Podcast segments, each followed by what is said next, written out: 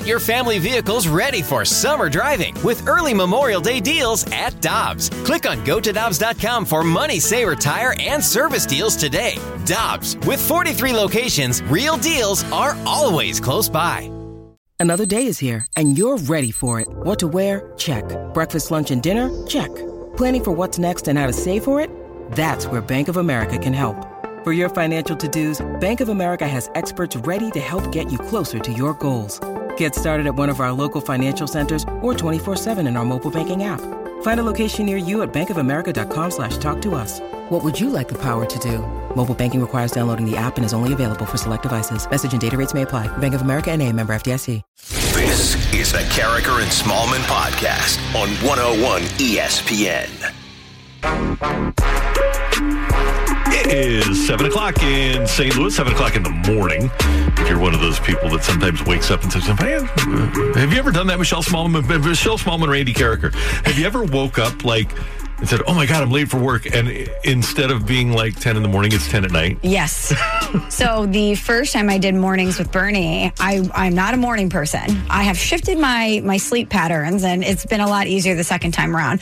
But the first time with Bernie, I was sleeping very erratically and I would just have this low current of anxiety all the time, at least for like the first three months, that I wasn't going to wake up when my alarm went off at 3.34 in the morning because my body wasn't used to it.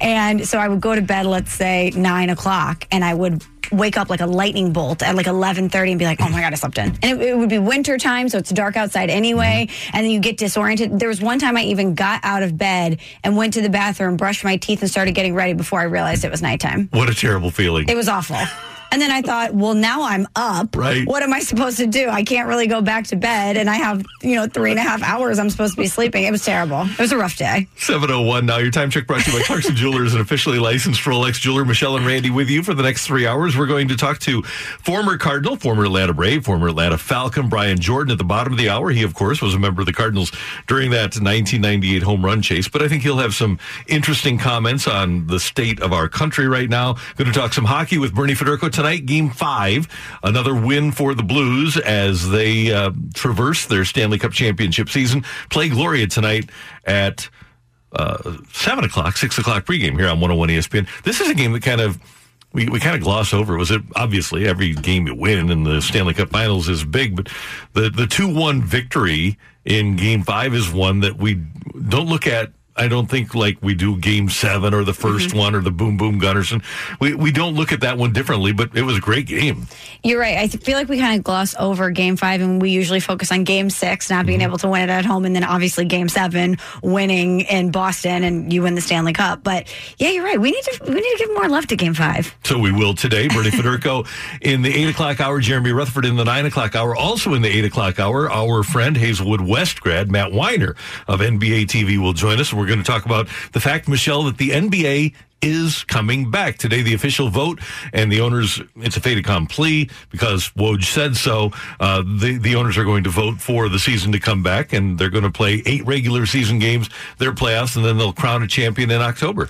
Is there anyone more that would disseminate information that you would trust in sports more than Woj. No, he's unbelievable. He's never wrong. He always is first, and he is always has the biggest scoops. Woj bombs. So yeah. if Woj says we're coming back, but NBA, the NBA is back. And while the NBA is Major League Baseball, at least from uh, union standpoint, from a collective bargaining standpoint, they aren't. Major League Baseball has rejected a 114 game plan and they will not send a counteroffer.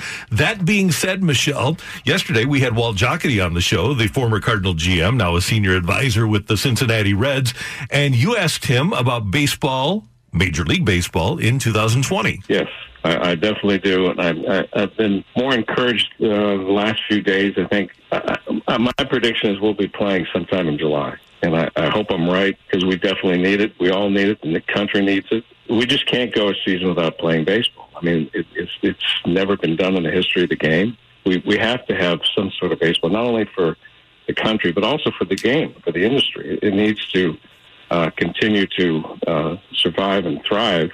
And I think that uh, eventually they'll get this thing worked out. Uh, I'm very confident they will. I think both sides will realize the importance of it, and we'll get it. We'll get it done hopefully in the next few weeks. Two quick points. Obviously, a senior baseball executive talks to a lot of people every day, especially because he's confined and quarantined. He talked about how he talks to Tony all the time. And the other point is that from his perspective, and most baseball executives I talk to out of the realm of the negotiations, they recognize the importance of playing this season. echo both things you just said. I don't think uh, someone like Walt Jocketty would say with such confidence that he thinks we're going to play if it wasn't an informed opinion, if it wasn't something that he felt confident saying, especially here in St. Louis. And that leads me to believe, connecting the dots, that he has spoken to a lot of people. He thinks that a deal will, in fact, get made and baseball will happen in 2020. And when he said that yesterday, I kind of breathed a sigh of relief because it is very frustrating for people who love baseball to watch the people in charge of this thing kind of run it into the ground in the court of public opinion. And while if and when they get a deal done, a lot of people will forget it and we will watch baseball on TV during this time and we'll be so pumped that baseball is back. It's nice to know that people like Walt Jocketty, who are very in, influential in baseball, understand the importance of having a season in 2020 and understand the ramifications if a season were to not happen in 2020. How difficult would it be for Rob Manfred and Tony Clark to get on a Zoom call on MLB Network or ESPN and say, We're at a stalemate, we're disagreeing a lot. We're talking through this because we recognize how important baseball is for our country. We we know that people need us, people count on us, and we have the ability as an organization, as Major League Baseball owners and players, to return our country to a sense of normalcy. And we're going to do everything we can to make that happen. How difficult would that be? Sounds pretty easy to me. But I think the problem there is that sometimes being a leader is just getting on the biggest platform that you have, speaking to your audience, speaking to the, the people that follow your product, and saying the right thing. But it seems like the leadership in baseball doesn't really care about saying the right thing. And that's what I think is frustrating for fans because you, you look at this and exactly what you just said, Randy. This could be so simple. It could be, hey, we're sorry that some of these details have been leaked out, but negotiations are messy. You have to keep in mind that things are going to be brought to the table that are going to be displeasing for both sides, but we are going to come to a solution because we understand that the public needs and wants baseball, and we res- we respect the fans. We're sorry that the fans may be feeling upset right now, but we we want to bring baseball back. That's not difficult, but it seems like they're more interested in leaking out. Ne- you know negative details here. You, think about about what we saw yesterday with the Cubs owner with Ricketts. For you to say your losses are biblical, that is that is such a a, a severe statement to mm-hmm. make. And the only response that you're going to get from players, from fans is, okay, then open the books. Then, okay, open the books. It would be so easy for him to come out and say, hey, the losses have been really tough. We understand the players are dealing with that too. We are negotiating behind closed doors and we're going to get a deal done. But instead, he comes out and he makes it all about him. Right. And isn't biblical end of the world stuff? Yes. To me, For, biblical, I'm thinking monsoons. We're getting animals mm-hmm. on an ark. We are figuring out something because the world is ending. Right. So we're sticking with what Walt Jocketty said, and then adding to the optimism that he provided us. Derek Goold reports at STLtoday.com that four Cardinal players yesterday were at the ballpark working out. You had position players, your second baseman and shortstop, Kolten Wong and Paul DeJong, and then you had the uh, Korean import KK with Adam Wainwright, and Wayno and KK were pitching BP, and Wonger and Young were hitting BP, and those guys are just thrilled about being back at Busch Stadium. And Kolten Wong is just such a, a well spoken player and a, a, guy that I like hearing from because he gets it. And yeah. he, he, says, you know, I, I love being here, but I miss the fans. And he understands, but also just the presence of those players in the ballpark gives me optimism that they want to come back. And if there's any chance at all that they can, that those players will try to facilitate that. You're right. And to your point about Kolten Wong, while the owners might not get it, some of the owners, I don't want to lump them all together because that's not fair. While some of the owners might not get it, while some of the leadership in baseball might not get it, it's nice to see the leaders on the St. Louis Cardinals actually get it. If you read Derek Goold's piece, the quotes from the guys are so, they're so great and refreshing. I mean, you have Kolten Wong saying, quote, honestly, walking onto the field was such a good feeling. It was almost like you've returned home. That's exactly what fans want to hear because mm-hmm. Busch Stadium is a home for a lot of us. It's our baseball home. And when you're in a community where baseball is so ingrained in the fabric of what you do every day, it's nice for a player to mirror that. Then you have Adam Wainwright who talks about how it was fun out there competing again. I had a blast working counts against those two really good players. I was just out there playing chess. Pitching is still so fun think about that for a second. We are so we're entrenched in, entrenched in the gross business side of baseball, and to have the leader, one of the leaders of your team, and Adam Wainwright, talking about how it's a game and it's Mm-hmm. fun. As a fan who's who's been dealing with a lot of real world stuff, to hear Adam Wainwright talk about how he still has the joy for baseball and how just working counts against players at Busch Stadium was a joy for him. That's exactly what you want to hear. And I would have to believe that the same thing is happening across the country. It's not just here in St. Louis, Right. but the players have been pretty vocal about wanting to play, preparing to play. And I would hope that little situations like this for players at Busch Stadium, I'm sure that there were four at uh, the So-So American Ballpark in Cincinnati or Yankee Stadium or Dodger Stadium. And when players get to spring training, not that they aren't always when they get to spring training, but they when they get to spring training too, it's not like they've just been sitting around watching Judge Judy and eating Entenmann don- uh, Entenmann's donuts, which isn't a bad thing. I'm not Yeah. judging. No, no, no. It sounds like a great time. But they haven't been doing that for three months. They've been working out and preparing to play baseball. Yeah, you know, I'm listening to Danny Mac show every day. He's been talking to people, talking to players. And when he had Paul DeJong on, they were talking about how he and Kolten Wong at, at, at a socially distanced space had had been working out together at SLU. And you, you think about that, how great it is that those two guys have been together working out and getting sharp together during this time, and how that's going to translate to the field if and when they return. So we're optimistic about baseball coming back, despite some of a a lot of the things that we hear. Uh, there are people that are rational that are doing things that would lead you to believe that we're going to play. Now, with the NHL and the NBA getting back to their sports, will this light a fire under baseball? That's next with Michelle and Randy Karraker and Smallman on 101 ESPN.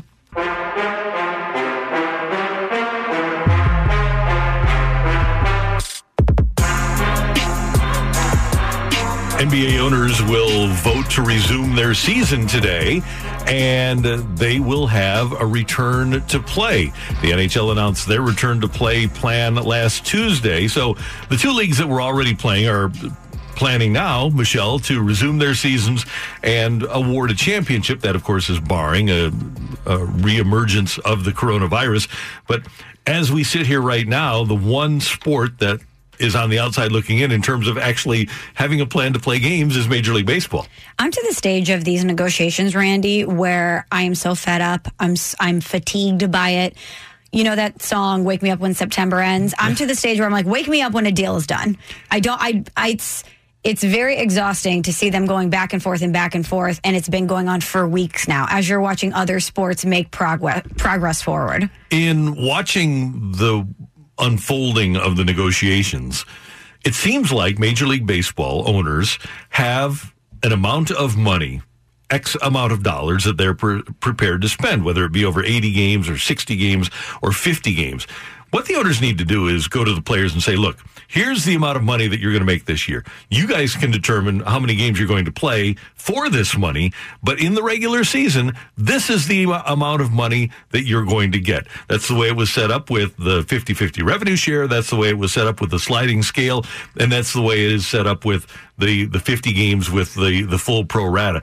It, just makes sense to me for the owners to say whether whatever the amount is 1.5 billion i'm just picking a money uh, number out of thin air.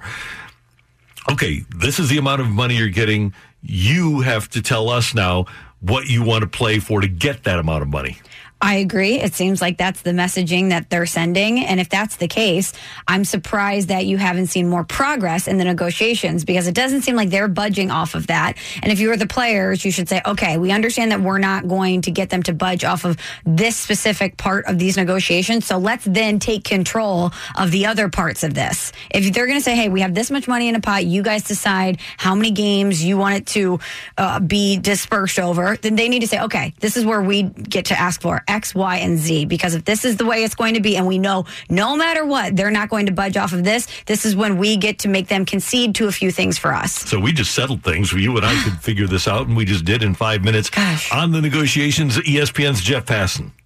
in a very confusing place because right now Major League Baseball feels like it has the advantage. It has the ability to say to the players, we are going to make the season what we want it to be. You guys want your full prorated share of your salary? Fine. We'll, we'll give you that. We're just going to do it over 50 games. And, and the players now have a choice. They either can move somewhere toward the middle and try and make some kind of a it's not even a counter proposal at this point but an offer to the league saying okay if you're going to play hardball we're going to go along with you. Or they can do what they are planning on doing right now which is staying right there and letting the days continue to tick away with no baseball. And that Scott is the most frustrating part of these entire negotiations. But here's the thing. If you're going to implement unilaterally a 50 game season, you're the owners, you're saying we're playing 50 games, you don't have to start until mid August. Mm-hmm. Because you're going to play 30 games in September, you play 20 in August, you get 50, you get to the playoffs on the 1st of October, bing, bang, boom, you're set. So owners also have the advantage of time here because they appear to have no qualms about playing a 50 game schedule. And that's what's alarming to me, as Jeff Passan just said, is that they're playing this game of chicken where they're saying, okay, I'm going to stand my ground. I'm going to stand my ground. We're cool letting the days tick away without baseball. If that's the approach that the players want to take, that's fine. But realize that the owners, there's a group of owners that's willing to let the entire season go by. So if this is the game you want to play, be prepared that the longer you stand your ground and the longer you let the days tick away, that there, the longer this festers without a deal getting done, the more difficult it's going to be to come together when you're ready to do so. at its core, I think you and I both agree that we would be on the side of the players. It, it, I, I love to let the market take its course, and I have no problems. There's 750 people that can play Major League Baseball in any given year. There's in the history of the world, we have what 330 million people in our country, and mm-hmm. 3 billion in the world. In the history of the world, there's about 21,000 people that have played Major League Baseball. They deserve a lot of money, Yes. because they have gifts that none of us have. And because their their gifts are generating the revenue. That's right. People pay to go watch them display those gifts. So we're on the side of the players. But this is an unusual situation. And while we can all, 100% of us, be on the side of the players, the bottom line is that the owners do own and they get to set the rules. It's, it's just like any job, right? Yeah. Your gift is that you're able to broadcast and you're able to talk and you're able to connect with people. But if you're you're doing so here at a at a business that employs you, you're not doing it independently from your house. Your gifts are on display because of the company that allows you this platform. Same thing with Major League Baseball. These players, while we are buying tickets to watch them play, and they are the product. If if it's at their beer league softball team, it's not as no one's coming to that. It's, it's because they're on a platform that the owners have provided them. It's a two way street. Now you've had multiple owners, Mark Of the Brewers, yesterday Tom Ricketts of the Cubs saying that, hey, financially, this is really a non-starter for us. This is going to be very difficult. And the players are taking umbrage with that. Here again is Passan. When you have a group of owners that's talking about losing significant amounts of money if games are played this year, and you have a group of players that just does not believe it, you have a group of owners that's saying, we're going to lose money, trust us, and a group of players that's saying, why should we? That is where the impasse starts. And trying to build trust in the midst of this has been an extraordinarily difficult thing to do and something that baseball just has not done well at all. And so what you instead have is fighting between the sides as other sports go on and actually try to get back to play. And it's an inherent lack of trust that has led to irrationality because how you can look at the landscape and say, okay, well, they aren't going to have any fans. They've lost multiple games this season. There are a lot of corporate partners that they have that are paying for 162 games in the playoffs, and they might get 80 or they might get 50 games. They are not going to pay the full freight, especially those that are buying signage in the stadium for fans to see. Sure. So any rational person would say, yeah, they aren't going to make as much money. The question that needs to be answered. The owners are saying we're losing money. It's relative to what they normally make. Are they going to move into the red? Probably not. But relative to what they usually make, yes, they're going to lose money. The the, the players are saying, well, you're not going to go broke. You mm-hmm. you aren't taking out a bunch of loans, and the owners are saying, well, Ricketts said, yeah, we have to, and I I don't necessarily believe that either. I don't either. But then the players are also saying we've already agreed to a pay cut. Yeah, we agreed to one because we already understood that you are dealing with financial losses. And this goes back to that lack of trust because the MLB lawyers that Joel Sherman email that he published last week in uh, the New York what was it, the Post, I guess. Uh, one of the MLB attorneys wrote in a memo right after they negotiated that deal that there would have to be further negotiations if games were played without fans. And apparently the MLBPA attorneys don't remember it that way. Meanwhile, things a lot easier on the NBA front. Going to be an owner's vote today, as we mentioned. Adrian Wojnarowski of ESPN. The league office has a proposal now that it is sharing with team owners. There is a vote set for tomorrow afternoon where the league's board of governors will approve a 22 team return to play in Orlando beginning on July 31st. 13 teams from the Western Conference, nine from the East, and a potential play in tournament that would include the eight and nine seeds in each conference Every team, I'm told, is going to play eight regular season games in Orlando. And then if there is a ninth seed within four games of the eighth seed, they'll play essentially a single elimination tournament for the ninth seed, a double elimination tournament for the eighth seed to give them more an advantage to hold on to that lead. Michelle, I got to tell you, this is perfect for me because normally I watch about eight regular season NBA games right, and then get into the playoffs. So if they just moved, they can completely go to an eight game regular season as far as I'm concerned. I think it'd be awesome. you know, I keep thinking about the NBA and the NHL when they return. I mean, the Stanley Cup playoffs are the best thing in sports. It's, yeah. it's the most intense competition in sports, at least in my opinion. And the NBA, we all tune into the playoffs anyway. I keep thinking, is this going to be like March Madness for us, which is one of the best things in the entire mm-hmm. sports calendar, where it's just a, an amazing amazing, you know, do or die tournament that we all turn tune into at the same time? I think it has to be. I, I, I don't awesome. see any way would it, where it wouldn't be because do or die in par- sports parlance is the perfect term for it. And we'll, we have no idea what we're going to see. That's the great thing about it. A Phoenix Suns, a really talented team that was injured at the end of the season. They could step up and do some damage right. in the playoffs.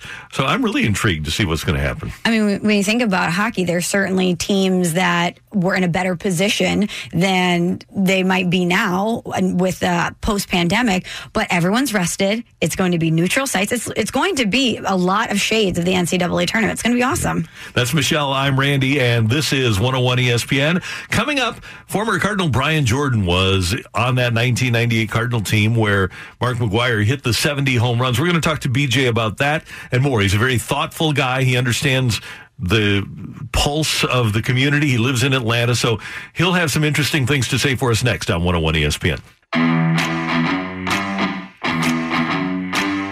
To have you with us on 101 ESPN. Michelle Smallman, Randy Karraker. We head to the Brown and Crouppen Celebrity Line, and our friend, one of the nicest people that uh, I've ever run across in sports, is Brian Jordan, and he joins us now here on Karraker and Smallman. BJ, great to have you with us this morning. How are you doing? Hey, I'm doing great, man. Uh, staying safe, uh, crossing my fingers, and uh, hope we can get baseball soon. Yeah, we we we, we want to touch on baseball, but uh, I, I want to talk to you because you are a thoughtful and caring person. You have three sons, and you live in Atlanta, and you, I know that you're paying attention to what's going on in the world. And I just want to give you uh, the platform here. What are you thinking uh, these days with what's going on in our country in the last ten days?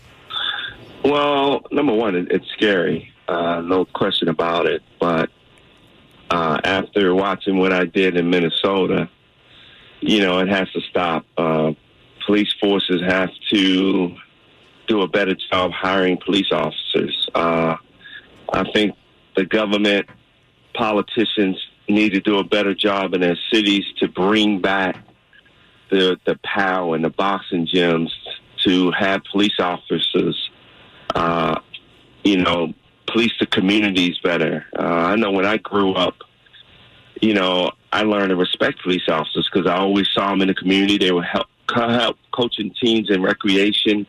So you kind of build a relationship with the police officers, and it, it was always a positive environment. But you know, in today's world, uh, you know, kids are brought up scared of the police officers because what they see on social media and what they see on TV, and uh, you know, it saddens me. It saddens me, but uh, they got to figure out a way to to change the image of police officers. Thanks for those comments, Brian. I want to circle back to what you said uh, before Randy asked you that question about baseball returning. I just want to get a confidence check from you. As somebody that's in baseball, that's probably talking to a lot of people every day, where's your confidence level that we will have a 2020 Major League Baseball season? Well, you know, I always talk about this subject uh, because I feel like at the state of what, where the country is right now, sports is needed, and there's a sacrifice that's going to have to be made it kind of reminds me of the 9/11 when I was in a Braves uniform and the country shut down uh, from from what the tragic incident that happened. You know, there was a fear going back to New York uh, as a player, uh, but it was a sacrifice that I felt I had to make because to put smiles back on the fans, especially in New York and around the world, was important uh, and I felt like it was my duty to, to, to do that. And I think we're at that same point, uh, being quarantined this long, not having sports. Uh, yes, I want it to be as safe as possible. Uh, yes, at the start with no fans, whatever it takes. Uh, but the players are going to have to sacrifice. It can't be about money, money, money all the time. Yes, I, I want those guys to get their money. I hope they work out some kind of deferred situation where guys can get their money uh, according to how many games they play. But you know, it's time to make a sacrifice. It's time to say we have to get this done because believe me, I was a part of that strike in '94 and '95, and, and fans, you know, they don't take it well when when it's always about money. And the fans are not going to see that, and they need some type. This world needs some sports, and there's no question in my mind. It's a lot of pent up anger and energy sitting at home and, and people without work. Uh, so I, I hope the guys understand that sometimes you have to make a sacrifice and we can get baseball back out there. BJ, because you opened the door, I, I, have to ask about you guys. You were on Atlanta. You go into New York for that game where Piazza hits the home run. What was that like in 9 11? The first game in New York after 9 11? that was the only game I didn't mind losing that way because, you know, to do it in New York and see Piazza hit that game winning home run, uh, it was so loud, but you could see the joy and, and, and fans crying uh, to be a part of New York. Uh, it, it was it was an awesome feeling, you know. It was almost like it was meant to happen. Brian, uh, speaking of home runs, one of the reasons we wanted to have you on the show today is talk, talk to talk about Long Gone Summer, the documentary that's coming out for ESPN about the home run chase between McGwire and Sosa. And as a teammate of McGwire, you obviously has a great have a great perspective for that. But when I was doing some reading last night, I came across some comments that you made in '99, kind of expressing some frustrations about uh, the state of the team at that time. You said it quote it wasn't about winning; it was about one man making history. And at that time, just to refresh everyone's memories, the Cardinals weren't in the postseason hunt. You finish 83 and 79 and in third place. So, what was that like to be on a team that you knew wasn't going to make the postseason, but to be in the eye of the storm and this massive home run chase that was getting all of this media attention?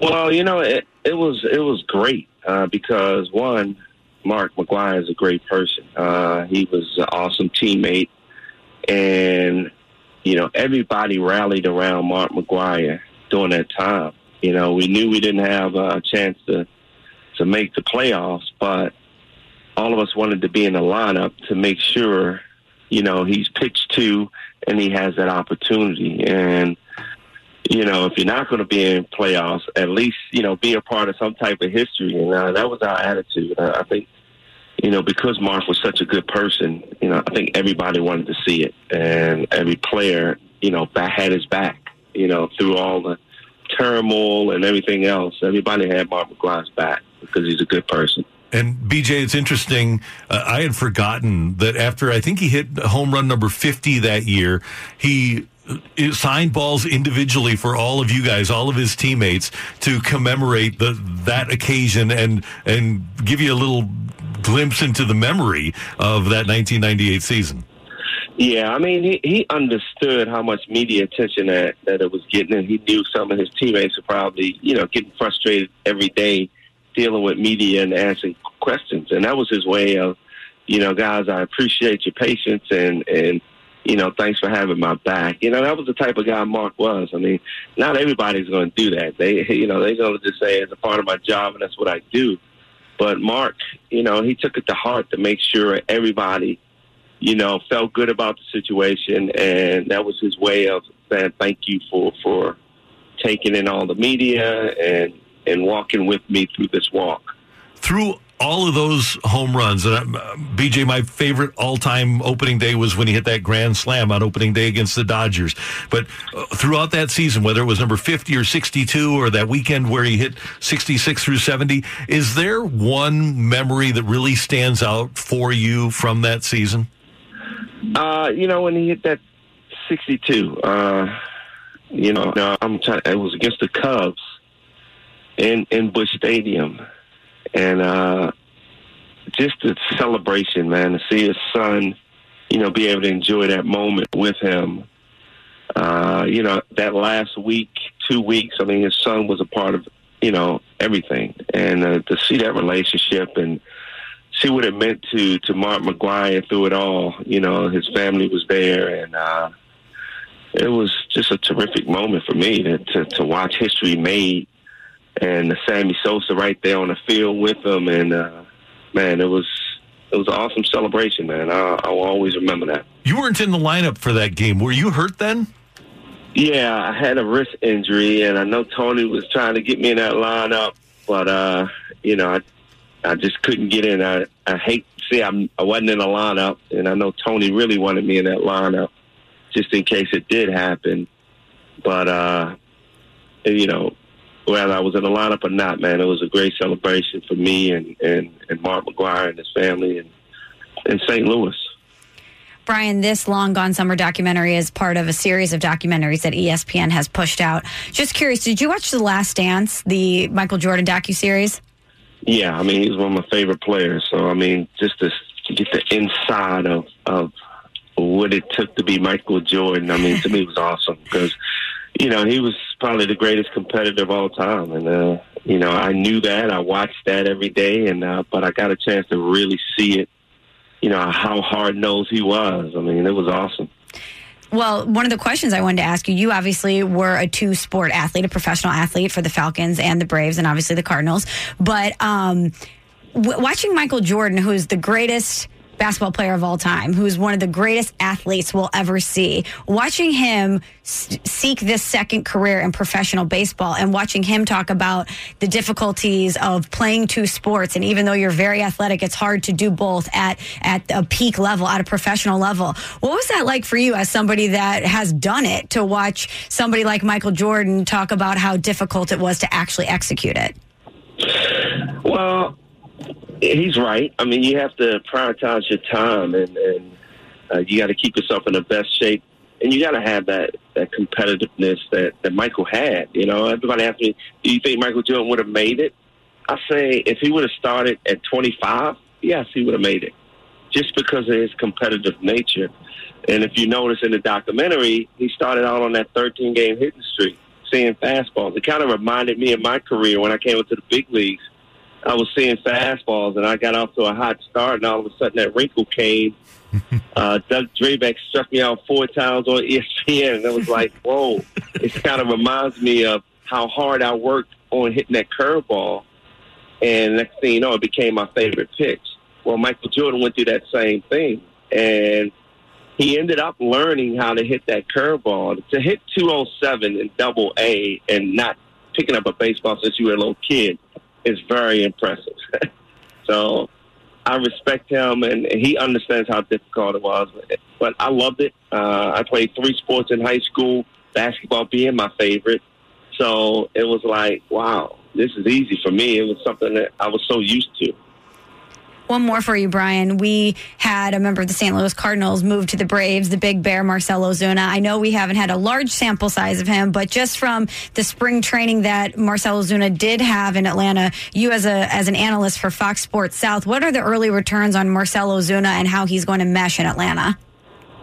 Well, I know he's going to mesh. Uh, he he just has that personality, and uh, the one thing I know is we got a lot of personality on Atlanta's ball club with Acuna and and Albies at second base and Swanson.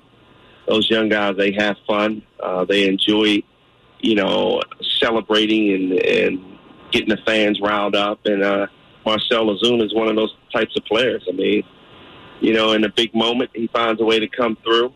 Uh, we'll work on his outfield because I felt like he was one of the better outfielders uh, early in his career, uh, and and he'll get better at that. You know, so he's going to mix very very well if we ever see him on the field. And I know it has to be tough on guys like him that signed one year deals.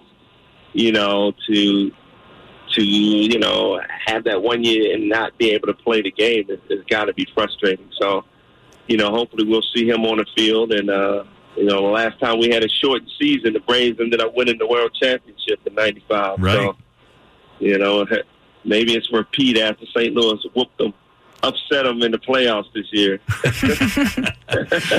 Finally, BJ, you've written some really inspirational children's books over the years, and uh, I, I know you're really uh, thoughtful about those. I, I would guess that you've got some thoughts. Do you have anything you're working on right now? Well, I just completed my first chapter book uh, called The Adventures of Champ Jr., and it's a series. So, you know, it, it's it's an awesome series, uh, one that I'm looking at maybe turning into a movie. But uh, this is what I love to do, write children's books, inspire and motivate kids. Uh, I did a reading challenge with uh, all third graders in Douglas County, Georgia this year, and the reading levels have gone up tremendously. I mean, just challenging kids to read to me is very important, and to see it really work uh, and incentivize for kids, uh, you know, I'm excited, and hopefully uh, I'll be able to do some of this in St. Louis and uh, help these kids with their literacy. Well, people can learn more about what you're doing at BrianJordanFoundation.com. And America needs people like you. We appreciate you taking time reminiscing and, and giving your thoughts today, BJ. Always good to hear your voice. You too, Randy. Uh, anytime, man. All right. Take care. We'll see you soon. Okay. Take care. Yep. That is uh, former Cardinal Brian Jordan on 101 ESPN. Next up, Get your text into the Air Comfort Service text line 65780. Michelle and I will give our opinions on Take It or Leave It on 101 ESPN. Take it or leave it. Give us your feedback now by texting 65780. It's Take It or Leave It with Karraker and Smallman on 101 ESPN.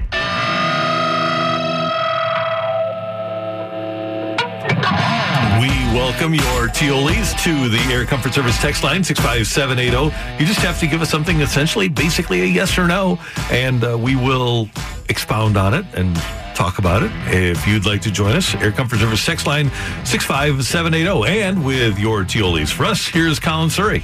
All right, you guys. The Public Information and Statistics Society released a map yesterday that shows the number one most streamed movie for each state since the quarantine began. For the state of Missouri, it was The Hangover. For the state of Illinois, it was Percy Jackson and the Olympians, The Lightning Thief. Our states have bad taste in movies. Take it or leave it. I'm going to leave that. I've never even heard of Illinois' movie. Me either. But there's Give it a absolutely no doubt that, well, not at the top of my list, The Hangover is a worthy cinematic experience if you're involved in a quarantine. So I just one, two, or three, by the way. Yes, all outstanding. I just Googled Percy Jackson and it looks like a fantasy type movie. Okay. Um, yeah, it's a fantasy. It's based off a fantasy adventure novel. So I'm assuming maybe a children's Yeah. movie. I don't know. I haven't seen it. I'm not familiar. If I'm in the midst of a pandemic and I am sitting at home and I'm downloading a movie, it's going to be funny. Yes, great call.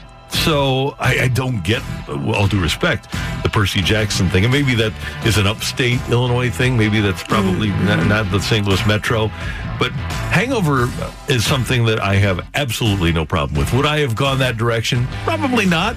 I probably would have been more inclined to go uh, Bull Durham or Major League or something like that. But I'm okay with that. Yeah, I'm going to leave it as well. While I don't know Percy Jackson and the Olympians, colon the lightning thief. What a what a title.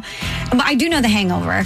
And to your point randy i think we could all use a little levity a little laugh a little escape. And whether it's through comedy or through some sort of fantasy movie about a lightning thief i don't think that that indicates that you have bad choices in movies. I think it means that you want a little bit of an escape during some very difficult times. And one note, as I'm sure that people in Missouri know now, in Illinois, maybe not, never volunteer to be tased. Never. Also, Randy, it's not a purse, it's a satchel. Indiana Jones had one. From the 314 on the Air Comfort Service text line 65780, Nolan Arenado wants to be a Cardinal now. Take it or leave it. Oh, 100% take it. Yeah, there's no doubt about it. Yeah, t- now take it. He has been been wanting to be a Right. Cardinal. You don't sit during a quarantine and watch old David Freese games and Oh. Albert Pujols and Matt Holliday and just and kind of invite yourself to Oklahoma so you can hang with Matt Holliday to talk Cardinal baseball. So during the quarantine, during this pandemic, a lot of things have been canceled. And haven't all of us had this moment where we thought, wow, I just lost a couple months of my life, really? You know, like life as I knew it will never be the same. Weddings that were canceled, sporting events we were supposed to go to, things have changed. It has really shifted the way we view and value certain things in our lives. So if you have a guy like Nolan Arenado who pre pandemic felt his baseball career ticking away and was desperate to play in a place where he felt like he had the opportunity to win, that is only going to be expounded exponentially post pandemic. Now, financially, I don't know if he, we can get it done, but the way that he views his situation and wanting to get out, I can't imagine that it's lessened any. I would think that it would probably be enhanced by the pandemic. These are a couple of months. You talk about months that we don't get back. He's got a couple of months of a career that he doesn't That's get back. That's what I'm saying. Now it's it's shorter and shorter and shorter. So if I'm him, I'm even going to push harder to get out of Colorado and get to St. Louis. That no trade is a wonderful thing. He's got all the power. Another from the 314. With all the co- contract talk in baseball, are you okay with there not being a season? Take I it or leave it. not. Uh, there is not a circumstance under which I'm okay with there not being a season. I'm definitely leaving it. I said earlier in the week, you, we talked about would you come back to baseball? If there's no season, would you come back? And I said, I would like to say no, but of course I will. I love the Cardinals like they're a member of my family. It's so, it's such a part of my experience as a sports fan is is baseball. I mean, so many people in St. Louis I think feel the same. However, if I said those words and then 2 days later on a Wednesday, I'm at the point where I'm like I don't want to hear about it. I can't hear another word about you two squabbling over money. Uh, Who knows how I'm going to feel in a year. So, there's no no way that I would ever be cool with them skipping a season. And here's the, the other part of it. And we're in a unique situation because we're fans with access. But when baseball comes back, I want the, my friends in the Cardinal front office to do well, and that's Yeah. in ticketing and public relations and marketing. I want all those people to do well and be able to lead a life. I, I want people like the four that we talked about in the first segment today. I want Wonger and DeJong and KK and Wayno, and I, I want the players to be able to live their lives and do what they do best our, our problem is with a very few people here mm-hmm. that are basically ta- taking the sport hostage. It's it's Tony Clark and Scott Boras and Rob Manfred and, and Tom Ricketts. There, there, there are very few people that are at the top of this that are taking the sport hostage, and I'm not going to blame other guys for what those very few guys are doing. I mean, the last take it or leave it, we just talked about Nolan Arenado. As desperate as we want, as desperately as we want baseball back, imagine some of the players mm-hmm. who, while they want their money, I mean, they have to be so frustrated and want a deal to get done. So yeah, I'm not going to blame them because they're they're just a piece of the puzzle. Right? They're pawns in the game of life. They've been hijacked by greed, Randy. Mm-hmm. From the 314, Alex Pietrangelo will be a St. Louis Blue for life. Take it or leave it. I'm going to leave it, but I will take that he'll be a blue for the 2020 2021 campaign. I'm going to leave it too because knowing Doug Armstrong, there will probably be a big deal for Petro and then a final deal, right? When you say mm-hmm. there's definitely Yeah. going to be another one. And as much as we would love to see Petro play the remainder of his career here in St. Louis, we know that Doug Armstrong will do whatever it, it takes to make sure that that he's putting the best product on the ice. So I just wonder if that that final contract is not somewhere else. And I believe, if I'm not mistaken, Freeze Pops, we have Army tomorrow, right?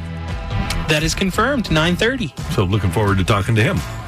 Thank you, Colin. Thank you. And thanks for your text to the Air Comfort Service text line 65780.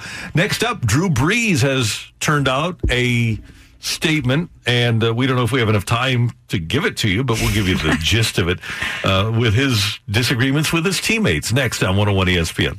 That was the Karraker and Smallman podcast on 101 ESPN.